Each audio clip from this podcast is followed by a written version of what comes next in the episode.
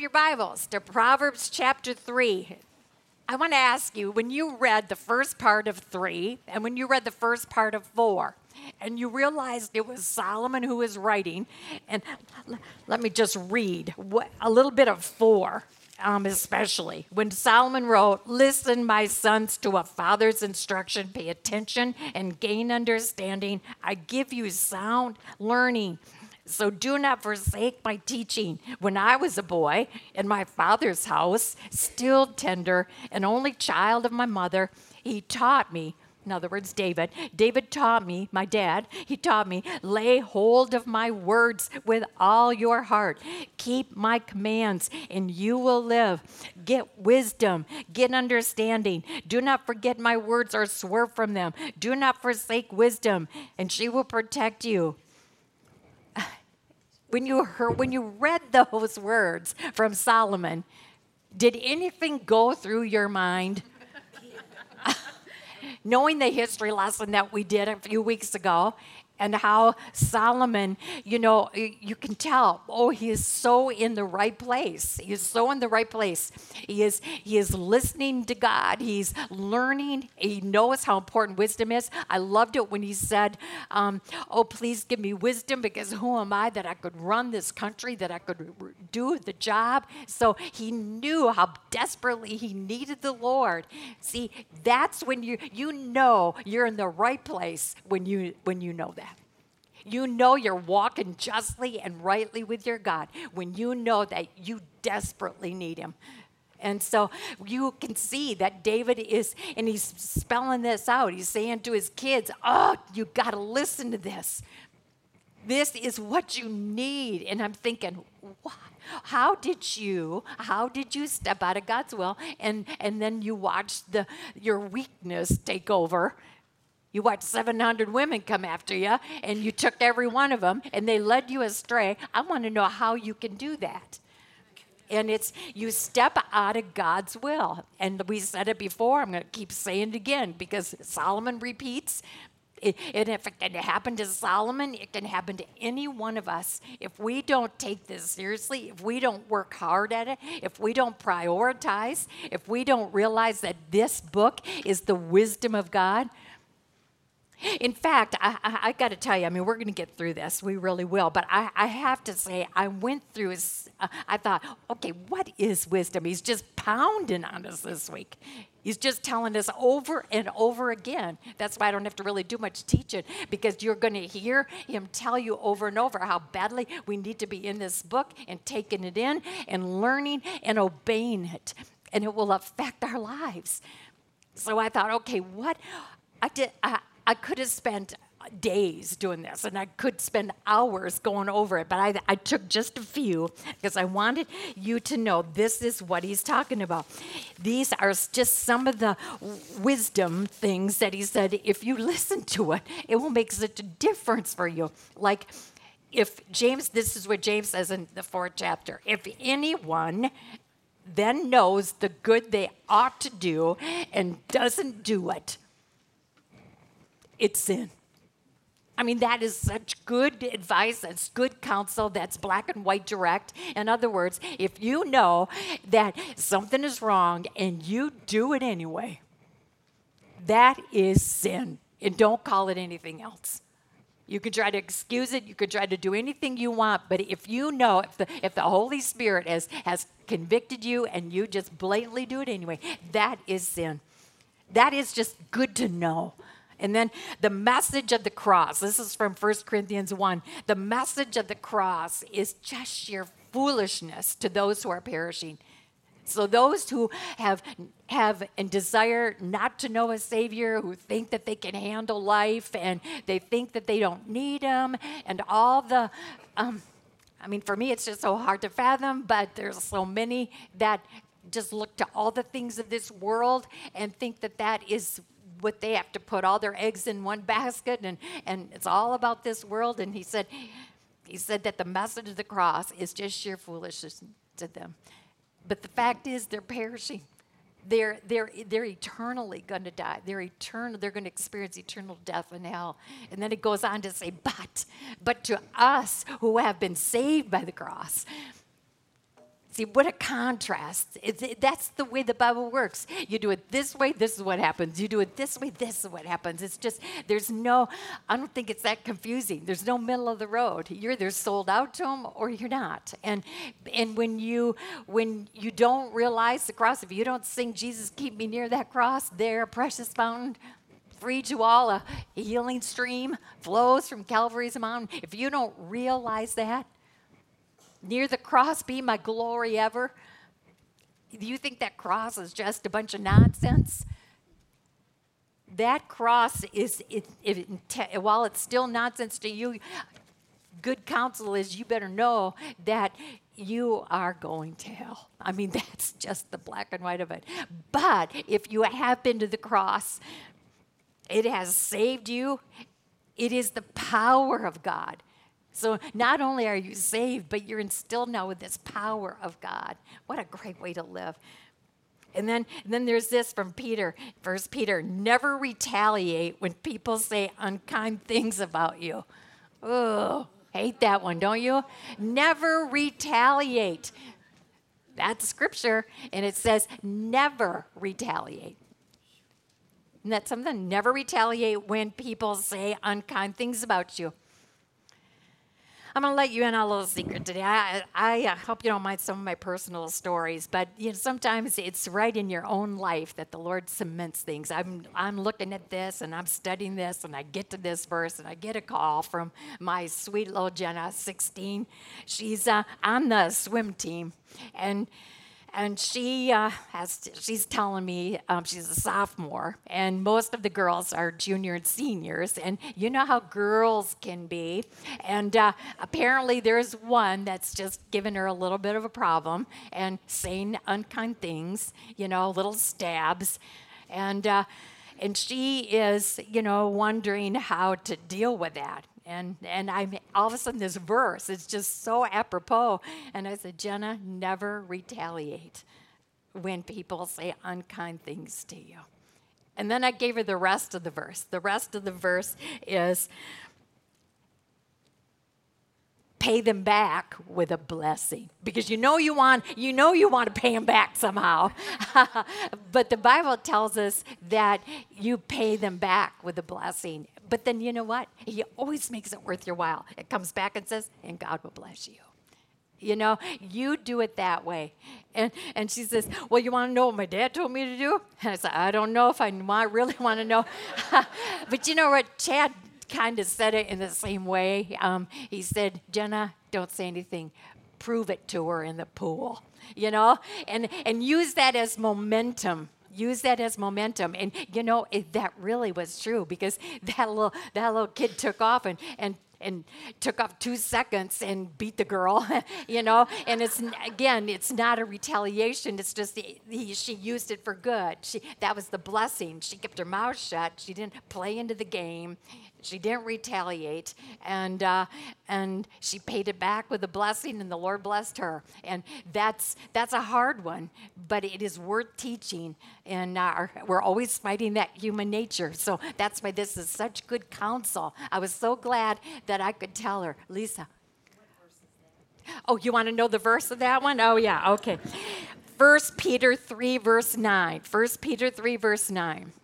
Because, see, that's why we need this counsel, because what does your human nature want to do?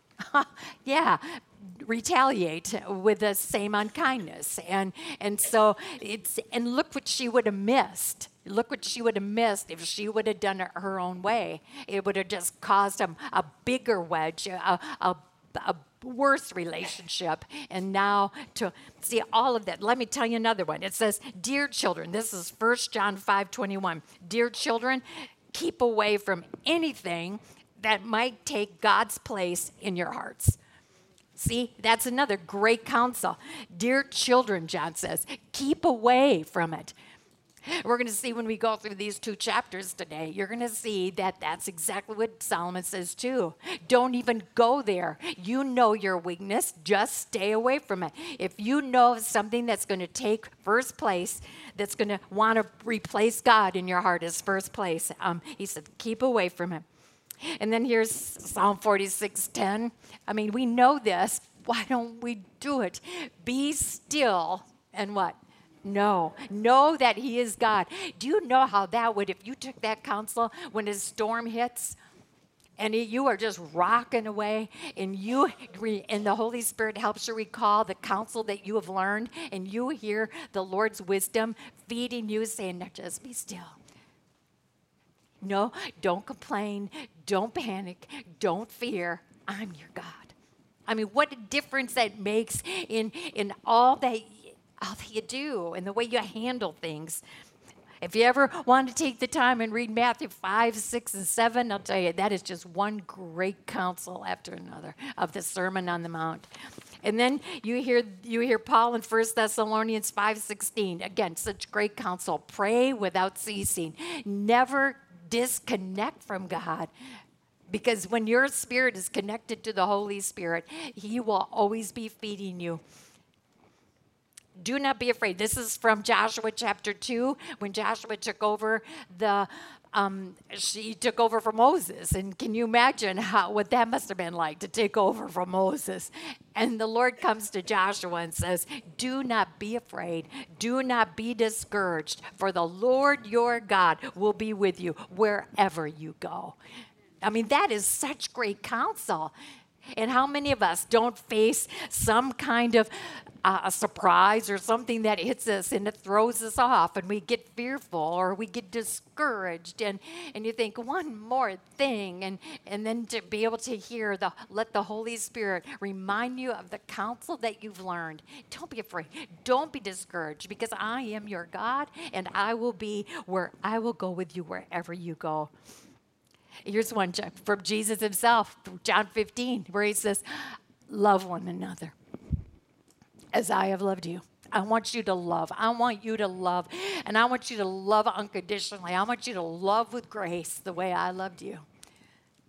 See, now, do you think that that would make a dent in our behavior? Do you think that would make a dent in the way we handle people? I mean, he said, just love. Love unconditionally. No strings attached, because that's the way I loved you. And then Paul says in First Thessalonians five, in everything give thanks. In everything give thanks. I mean, you're not jumping on your, your pogo stick, thrilled to pieces for that suffering and that obstacle in your life. But he says, give thanks for it, because the Lord is going to use that.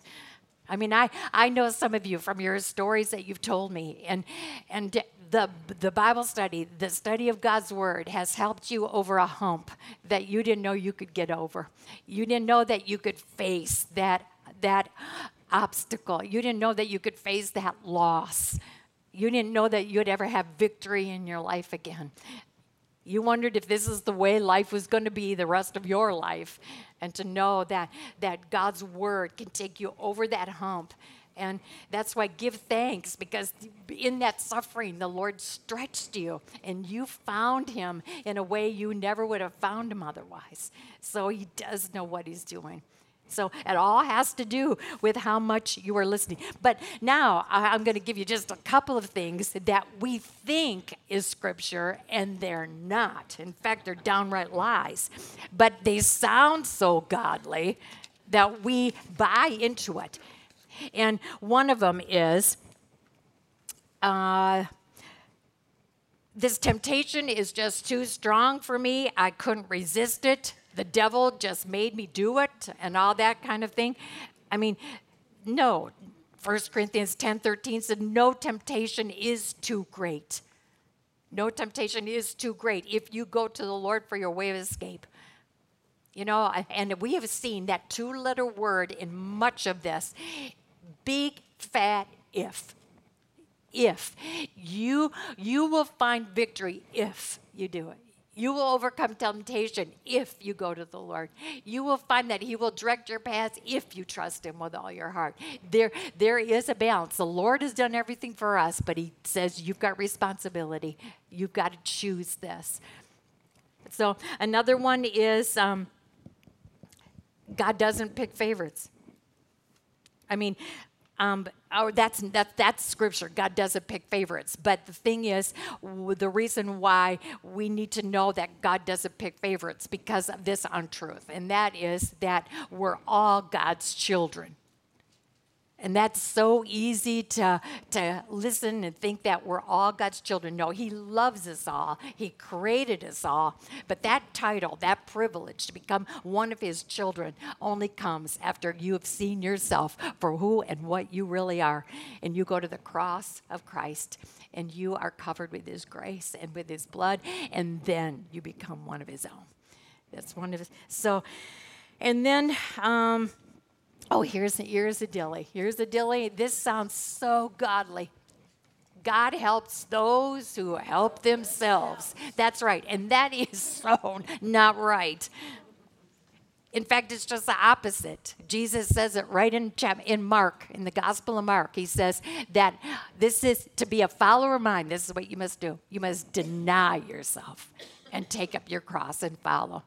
So this whole concept about God helps those who help themselves. No, he helps those who deny themselves and come humbly before him and listen and take the time and make the effort to absorb his wisdom, his discipline, so that he can grow us up, his children. So anyway, just a couple little things here. So now, chapter three. My son, do not forget my teaching, but keep my commands in your heart, for they will prolong your life many years and bring you prosperity. Now, where does your human mind want to go to interpret those verses? If I do right, then I will live till at least Dot's age, right? ninety-four. Um, or I will, I will um, have all, I will have much prosperity, and I won't ever suffer financially. I will never have any money problems or anything like that. And um, and you think, uh, how do, what does that mean? But see, I'm trying to, in these studies, I'm trying to get you to look beyond your human eyes, and I want you to go beyond your human tendencies and say, what could that possibly mean? Because you know who's, who came to my mind when I read that? To know that it's got to be beyond our physical. It's got to be beyond um, length of years, the way we see length of years, or prosperity, the way we see prosperity. The person that came to my mind was Stephen. Because I'm when I go to the book of Acts and I read the story about this man, and he is, this is what This is how the Bible describes. This is how Luke describes Stephen. He said he was full of the Holy Spirit. He was full of faith. He was full of wisdom. And he was full of grace. Now, does that sound like someone that has just got it together, who knows their Savior, who has surrendered and committed their lives? And yet Stephen stood there at a young age when you think, wow, the church is just starting, how the Lord could have used him. Why would he take him? Why would he have to be stoned? You know, that does, if you're just looking at it in human eyes, it doesn't make sense. And we talked about that last week. But you, you think about Stephen, if he would walk in here right now, I know he would stand up in front of you and said, oh, I had length of years. I had prosperity. Had nothing to do with the way I first looked at it. But once I got to know Jesus, my life was full. It was complete. I was satisfied. I was fulfilled. And as far as prosperity, I found I needed nothing but him. And there he stood when he knew he was going to be stoned and put to death. He had clarity of mind to talk from Abraham all the way to Jesus himself. See, this is this is when you take in God's counsel, when you live according to his principles that never change, by the way, you will find that your life is full, and it is satisfied, and it is content, and you will know what that means. You will know what that means, that that, that your life will, that they will prolong your life many years and bring you prosperity. That's the way you want to live. Let love and faithfulness never leave you. The N I V says love and faithfulness. The Revised Standard says kindness and truth. I didn't know which one. I loved, I loved them all. So let love and faithfulness, or kindness and truth, never leave you. Never leave you. Bind them around your neck. Write them on the tablet of your heart. Boy, Solomon sure had a way of saying, don't, you know, just, just put them on every part of you that you can't, you can't ever...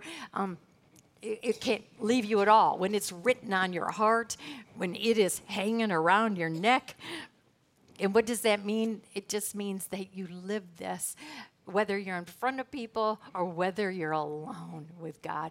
That this is, he is changing. Godly wisdom is changing your life, no matter with, whether you're with a crowd of people or whether you're just by yourself, because it's changing you from within. It's real. It's not fake. It's not something you turn on and off. It is what's happening to you. Then you will win favor. You will win favor and a good name with God and man. That should matter to us. It should, it should matter that we have a good name, that, that we have, that our name is respected, that people can trust us, that our yes can be yes and our no can be no, that people, people know that, that we have a good, trustworthy name. I think that, that Solomon says that. He says, is that important to you?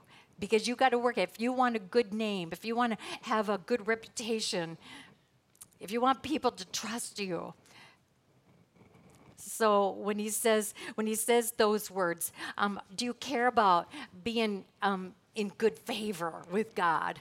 Remember, I say all the time, you're either putting a smile on his face or he's disappointed. I mean, that's exactly what's happening. Because you're either doing it right or you're not. So, you know, it, it doesn't matter to you.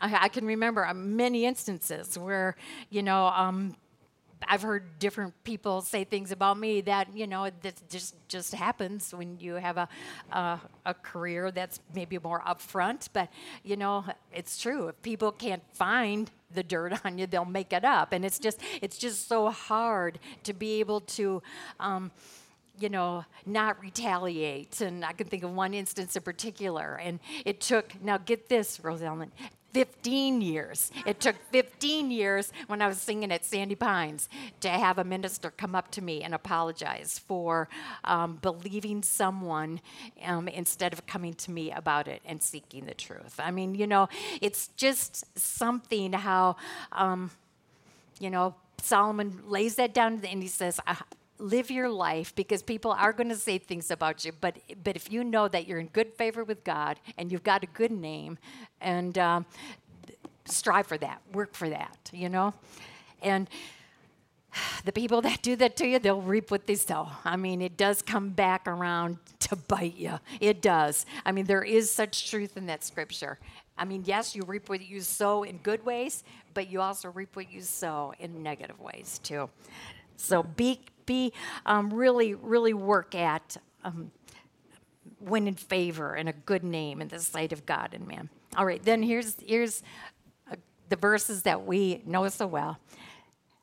What is trust again? What what is it's it's a faith, an absolute trust is your faith. So whenever you want to know, if you say that that my faith is helping me through, you know what that means? It's your absolute trust in God, even when you don't understand. So this is what Solomon is saying. He's saying, have absolute trust in the Lord with all of your heart. Don't leave room for self to take you in the wrong direction. Don't leave room for self to, to lie to you. To let Satan try to whisper something that is not true. So you absolutely trust in the Lord with all your heart. Don't lean to your own understanding. You know, common sense, you know, a lot of times common sense can can be a good thing, common sense, but but in this case he is saying don't ever don't ever think that common sense is is better than his omniscience. And I kind of used that omniscience and said, omniscience. I mean, that's the way I put it. Don't, I never want to think that my common sense knows more than his omniscience. So that's why then the next line is, in all your ways, acknowledge him. And what, what does that mean? How do you acknowledge him? It means go to him. You know, go to God's word. Go and believe that they, there's always the answer. Acknowledge him. And the principle is the same. He then will direct your path. So trust him with all of your heart. Absolutely trust him. Even when you don't see the outcome or understand how any this could possibly good be good, trust him with all of your heart. And then don't lean on your own understanding. Believe that his sense is so much better than yours. And in all your ways, go to him. Just go to him. And his promise is that he will direct your path. Because we don't know our future. We don't know what the next step is. But he does. And thank him for the answer. And thank him for the answer. That's what Paul says. Already thank him for the answer. Because you believe that he has one. He always does. Might not be the one you wanted, but he always will answer. And his will is perfect. All right, now, do not be wise in your own eyes. Do not be wise in your own eyes. Oh, we think we are, though. And so easy. And that's and that's the impulse first. But Solomon warns, don't go with that first impulse. You got to stop and say, no, I know that's what I would like to do right now. But you let the Holy, you give that split second for the Holy Spirit to show you the the, the right way. Don't, do not be wise in your own eyes. He always has a better way. He always knows how to handle the situation better than you do. So do not be wise in your own eyes. I put in my Bible that God's intellect, not only is his sense, but his intellect is so much greater than my intellect. And I, I so often will step out in my own intellect and when am I going to learn? And this is what he clobbered me with this week, over and over. He beats himself over and over. I don't know. I'm not smart enough.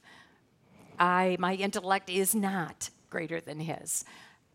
My common sense is not greater than his omniscience. Fear the Lord. Fear the Lord. He, he goes back. It's kind of like going back to the beginning. Fear the Lord.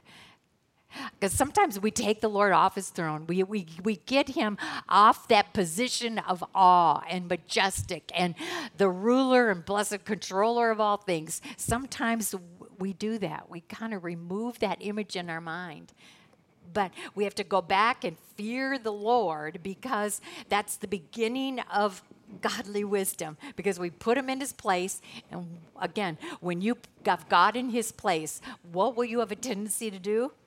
Listen to him. You will listen to him because you know he's that great. You know he's all wise. So when you keep, put him back in his proper place, then you have a tendency to listen to him more. This will bring health to your body and nourishment to your bones. Again, where does your human eyes want to go? It wants to go to that physical meaning. Oh, then I will never get cancer. I will never have disease rampant in my body. I will never have Parkinson's. I will.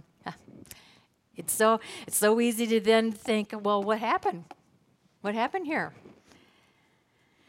I think he is trying to say, would you just take a look at a lot of the, our consequences, even in our bodily health. We know that disease is a result of sin, but a lot of things, and I, I looked it up, a lot of things like um, diabetes, stroke, heart attack, heart disease, high blood pressure, bone loss, kidney stones, a lot of that is because we didn't listen to wise counsel and take our take care of our bodies the way we were supposed to.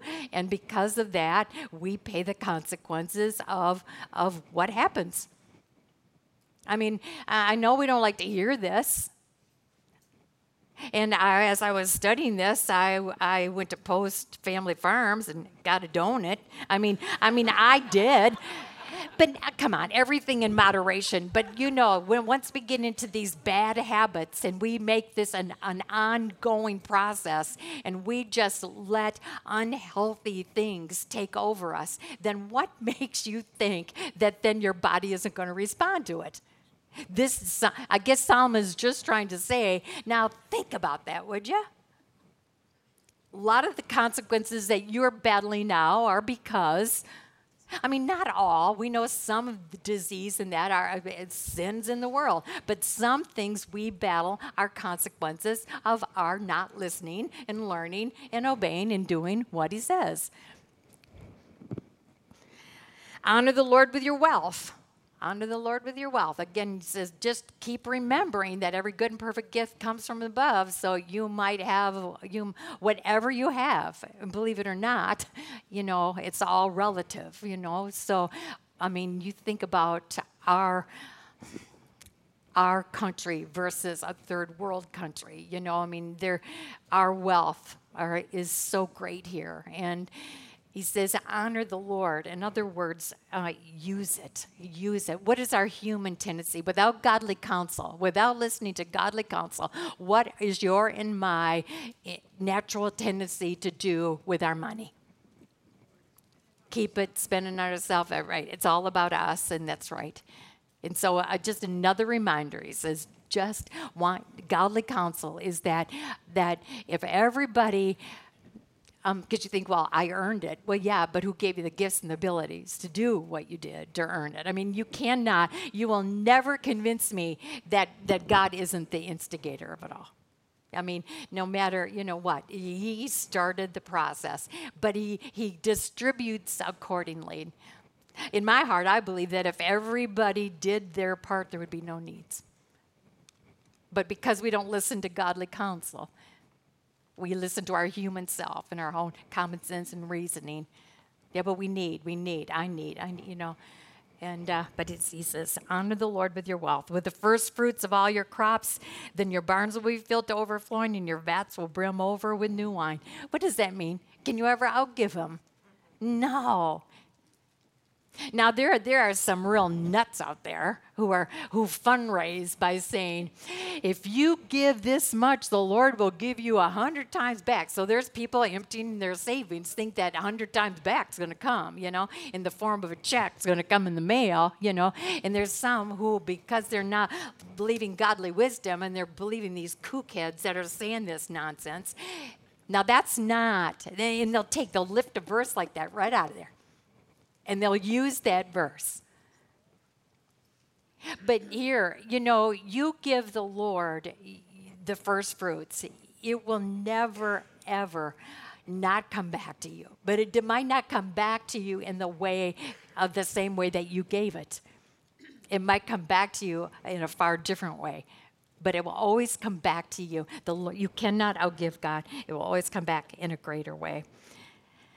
My son, do not despise the Lord's discipline and do not resent his rebuke. Why do you need to be reminded of that? Because not one of us loves discipline. None of us. I had to go to Hebrews. I had you read the writer, how the writer expressed that, even used these words of Proverbs. And that no, discipline is not pleasant. However, if you are willing to be trained by it, you're going to reap a harvest. In other words, what comes out of you is going to be so much better. So, in fact, in Hebrews um, chapter twelve, he, the writer even says, how about looking at, at it this way? Endure hardships as discipline. He even has, this is another way to look at the suffering that you're going through right now. That this can be a discipline that is trying to stretch you and move you more forward so that you'll seek him more, so you'll find him more, so that your faith in him will be more absolute trust than what you had before. But what a different, what a different flip that this suffering could be, a discipline that he is going to use to stretch you, and that out of you will come even greater things. Says that because the Lord disciplines those he loves, as a father, the son he delights in, blessed is the man who finds wisdom, the man who gains understanding. So now he comes back and he says, okay, now that we've talked about um, your wealth, your body, the health of your body, your wealth, um, discipline, um sometimes the Lord's got to correct, sometimes he's got to rebuke, and and he comes back to say, but the but the benefit is so worth it. Because it isn't, it is, it's hard to do it God's way. It's it is hard to follow his principles. It is hard to put self at bay when it's so right there in front. And that's why I chose to do Romans every other week, because we need a reason to work hard at this. And Romans gives us that that substance of Jesus and what he came to do for us, and if he hadn't, and but because he did, and all that, then that then you have that desire. You start to say, oh, thank you for that discipline. It's another thing that writer of Hebrews talks about. Did you ever think about that if he didn't love you, if he didn't love you, if he didn't care about you, if he, he'd just let you go? I mean, you've said that to your kids. I've said it to my kids. If I didn't love you, I wouldn't care. But that's the truth. I mean, that's the, what the writer said in Hebrews. Take a look at how much he loves you and realize that that discipline is a sign of love, or it just lets you think that you know better, let you go. And so be glad. Blessed is the man who finds wisdom. And what is blessed is that inner, that inner blessing. I don't know if some of your versions use the word happy. and and I know what the versions are trying to say, but I I just love the word blessed so much more than the word happy, because to me blessed means inside. He blesses me from within. He gives me what this world can't. When I look at a word like happy, even though I know what it's trying to mean, I get confused with that word happy, because my happiness a lot of times depends on the things of this world. But real blessing, he says, you know, no, you might not be happy all the time, but you can still know my blessings, that inner, that inner joy, that inner peace. His blessings are so much richer and better and long-lasting than the outer happiness. Blessed is the man who finds wisdom, the man who gains understanding, for she is more valuable than silver and yields better returns than gold. She is more precious than rubies, and nothing you desire can compare with her. So the Lord's wisdom is oh, more profitable than silver, better than any gold, precious than rubies. And I like the song, even more beautiful than diamonds.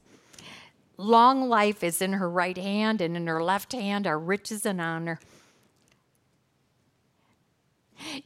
You know, it just, Solomon is saying you can't go wrong with it. You will just reap so much, so much blessing when you do it right.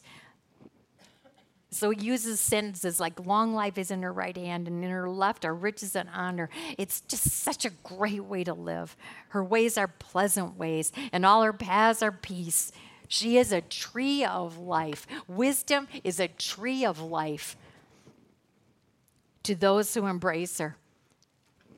To those who lay hold of her will be blessed. That tree of life, and And those who, but you have to embrace her. What does what does that mean? You're going to see Solomon say the meaning of that word pretty soon, when he says, "Hold on, you got to embrace wisdom. You've got to want it, but it will be worth your while." It just keeps going back, same same message, back and forth. By wisdom, the Lord laid the earth's foundation. By wisdom, He set the heavens in place. By His knowledge, the deeps were divided, and the clouds let dew let drop the dew. There's sometimes I like to just listen, even though they're way over my head sometimes, but I love to listen to a scientist talk about the universe or talk about this world. And when they talk in scientific terms and, and it, it, it, you know, how many stars are, have you ever been to the planetarium? Oh, I just love the planetarium at the Grand Rapids Museum. And and when I hear them talk and describe the the heavens, you know, they don't say it, but I know. And I'm laying back, and it's so comfortable in those chairs, and I'm looking, and I'm thinking to myself, and he did that. And he created that just out of his mouth. And it all just runs perfectly. You know, the sun, the moon, and stars, the, the, the whole thing, the way it all just works. And they're finding that there's there's more galaxies out there than they ever thought. It's just beyond our human rationalization. And they don't put a reason why, but I know. And that's just because he was so wise in his knowledge and how to put it all in motion. So Solomon says, look at, by the wisdom, and that's the same wisdom that he wants to give us. My son, and he says, he makes that statement about the the, the awesomeness of creation, and to think that that same wisdom we can be following. So he says, my son, preserve sound judgment and discernment. Do not let it out of your sight. So preserve sound judgment and discernment. That means you have the ability to make right decisions. So why in the world don't you listen? And why do you make bad ones? And then have to suffer the consequences. My son, preserve sound judgment. You've been given the ability through God's word and his spirit to make right decisions. Don't let it out of your sight. They will be life for you. They will be life for you. You know, I mentioned, I mentioned, you know, my brother before, and, and I bring it up again because, you know, we talk about this quite often, and he still to this day wonders if he would have listened and learned and obeyed, he wouldn't have been kicked off that baseball team. And you wonder if the if your life would be different. And and so you can't help but see that, you know, that the Lord says that when you l- listen and learn and obey, it can make a difference in how the rest of your life goes, because that is life for you. And if you don't do it, then guess what? That's life for you too. You follow what I'm saying? That's that's just right. So I mean, it could affect the whole the whole rest of your life and how it all turns out. So that's why when he says that, they will be life for you. Yeah, makes a big difference who you're listening to. They uh, they will be life for you, an ornament to grace your neck. Then you will go on your way in safety. Your foot will not stumble. When you lie down, you will not be afraid. When you lie down, your sleep will be sweet. When you are constantly feeding with God's truths, he's saying, you know what? You don't have to go to bed feeling guilty. You don't have to go to bed feeling regrets. You don't have to, you don't have to try to go to sleep and you're worried and you're panicked and you wonder how this is going to turn out. He says, no, go to sleep. I've got this. So he's saying it can even affect everything about you. From the from the way you walk in safety, the way you walk with confidence, knowing that God's got this. He's got you. And when you're listening and following and you're trusting him with all your heart and you're listening to him to guide your path, he said you walk in safety, your foot will not stumble, you won't second guess yourself. I got to tell you, you know, years ago when I started teaching Bible study, I just am so grateful the Lord keeps growing us and keeps showing us, because I used to go home after Bible study and I could, I'd lay there and I would think, now, why did I say that? Now, why didn't I say that? Now, you know, and it was, it just drove me crazy. It just ate away at me. And I, and I, in all seriousness, I did do that. And now I have learned that when I commit this study to the Lord, when I commit and say, Lord, I am opening my mouth to you. Show me the truth. Let me just say what needs to be said.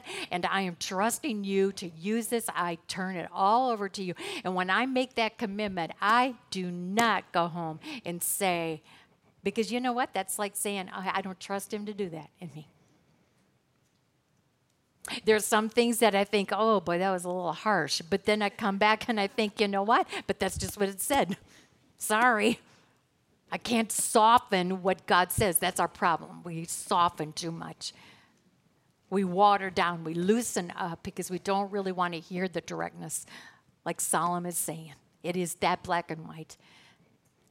But it is so refreshing. It's so freeing to be able to say, Lord, I want to be used by you. This is all up to you. Now you open my mouth.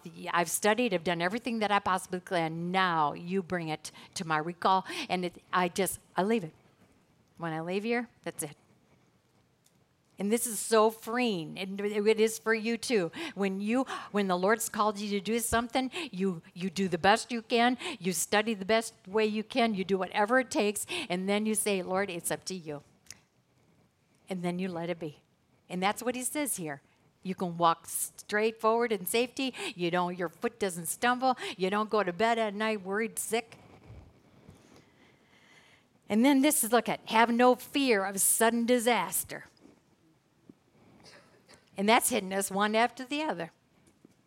And he's saying have no fear of sudden disaster, because what the what, the fear that you and I are supposed to have is the fear of of of who he is. And that's the beginning of wisdom. So, but have no fear, human fear, of sudden disaster or the ruin that overtakes the wicked. Because look at verse twenty-six. For the Lord will be your confidence and will keep your foot from being snared. You're, it won't trip you up. No. If you're confident in God, if you are confident and you're listening to his wisdom, it won't trip you up. Do not withhold good from those who deserve it when it is your power to act. Do not say to your neighbor, come back later, I'll give it to you tomorrow, when you now have it with you. Do not plot harm against your neighbor who lives trustfully near you. Do not accuse a man for no reason when he has done you no harm. Sick. What makes a person do that anyway? Man, that's that's just disgusting. But you know what? Be careful. Because you know what you know what causes behavior like that? A bad heart. Jealousy. And all all of that happens, and that's just the, the bad heart. A bad heart. I guarantee you, when you, we care about our heart, the body will follow. When we care more about what's in our heart and being real in our heart, the body will take care of itself. We have to, and he's going to say, guard your heart in just a few minutes, because you have to. It's very important, because what causes behavior like that is a bad heart. I saw a little phrase that said uh, um, about, uh, oh, the car must have been drunk that hit this person.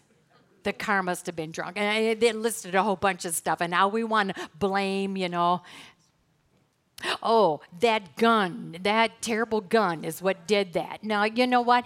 It behind, it's the people, it's the bad heart that did it. It's the heart of man that we are, we're not taking godly wisdom. We think that we can solve problems by taking this away and this away and that. No, that was not a drunk car.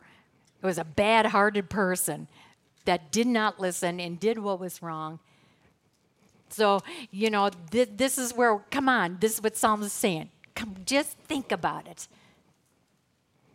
We have tendency to want to blame everything. And no, bad heart of man is going to cause this kind of behavior. I read a, um, uh, Bonnie told me this about C S Lewis. And uh, C S Lewis said this. He says, um, I don't have a soul. Can you believe C S Lewis saying that? I don't have a soul.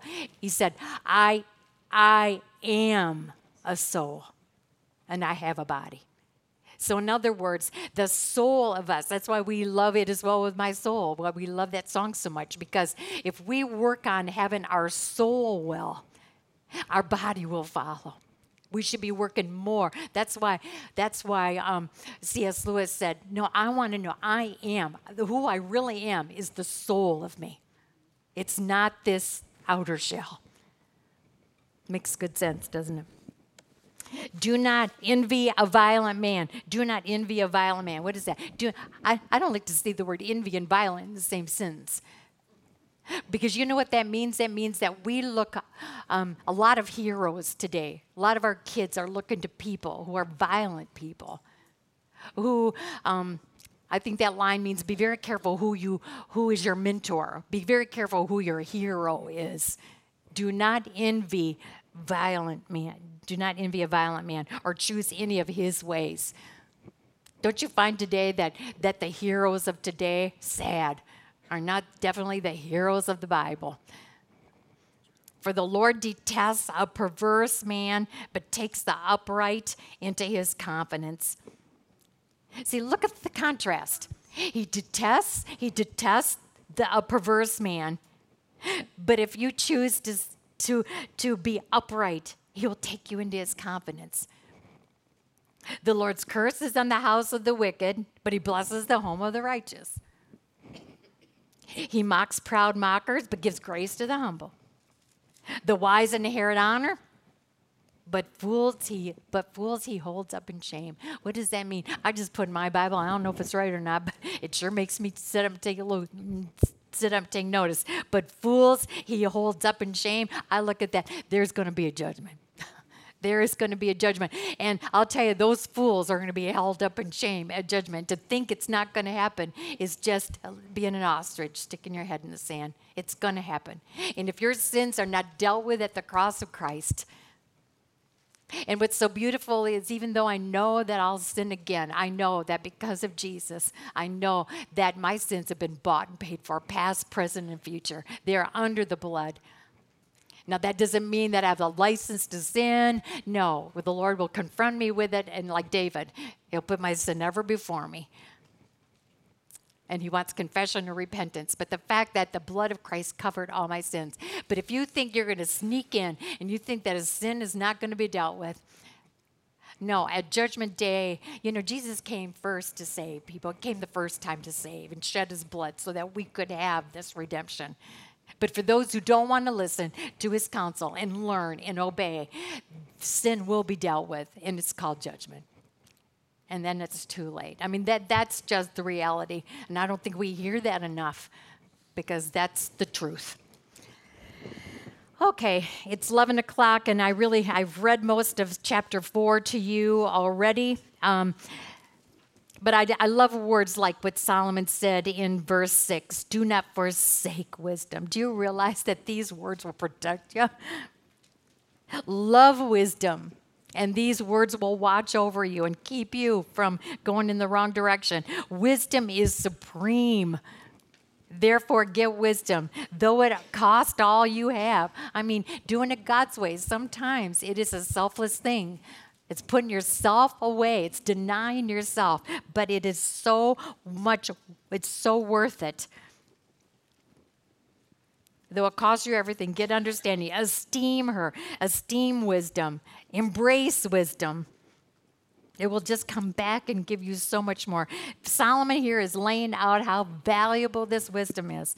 Listen, my son, accept what I say. Look at verse thirteen. Hold on to instruction. Do not let it go. Guard it well, for it is your life. And look how direct he is. Do not set foot on the path of the wicked or walk in the way of evil men. Avoid it. Don't travel on it. That's the best counsel he can give you. Don't go there. Turn from it. That's why I quick put that in there this morning. Turn your eyes. Because you got to turn. Your natural way of is going the way of the wicked. That is just our natural pull. And we have got to turn. And then the things of this world grow strangely dim. And then he says, for they cannot sleep till they do evil. I mean, the pull of evil. It's just that it, evil does not rest. Donna, you and I were talking beforehand. Evil is everywhere. So don't think you can go anywhere without it. Even if you're in your house and you think no one can get to you. Yeah, but you watch that through the T V and you're listening to all that. And it just absorbs your heart and you take in all that stuff. You watch what it does to you. So it is everywhere. But look at verse eighteen. To me, this is such a beautiful verse. Look, the path of the righteous. The path of the righteous is like the first gleam of dawn, shining ever brighter till the light, full light of day. It gives you such a picture of when you walk in God's way. It's it's light. It's it's just beautiful. It's there's no there's no regrets. There's just there's no guilt. It just feels right. You're living out love and joy and peace and patience and kindness and goodness and faithfulness and gentle self-control. Your people are watching this. People are being won to Christ because of you. To me, that verse said all that. But the way of the wicked is like the deep darkness that they don't even know what makes them stumble. And then finally, my son, pay attention to what I say. Listen closely to my words. Do not let them out of your sight. Keep them within your heart, for they are life to those who find them and health to a man's whole body. I looked at that and I thought, you know what godly wisdom is? It's like medicine. When you're sick, you take this medicine, you take this antibiotic, you you it makes you well. It takes away the bacteria, it takes it takes away, and this is what wisdom will do. It's like a great medicine that leads you to God instead of leads you to yourself. Above all else, guard your heart, for it is the wellspring of life. And then Put away perversity from your mouth. Keep corrupt talk from your lips. Let your eyes look straight ahead. Fix your gaze directly on him. Boy, the Hebrew writer said this too. Fix. Fix your eyes. Not just look. Put it there and keep it there.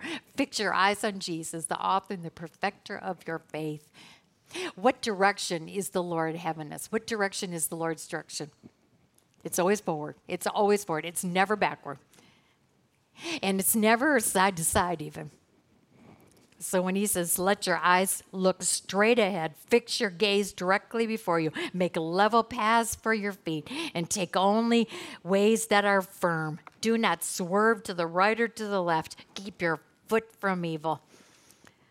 Tell you, keep moving forward. The best life is when you listen, when you learn, and when you obey. I'm telling you, it's a great way to live. So let's do it. Have a good week.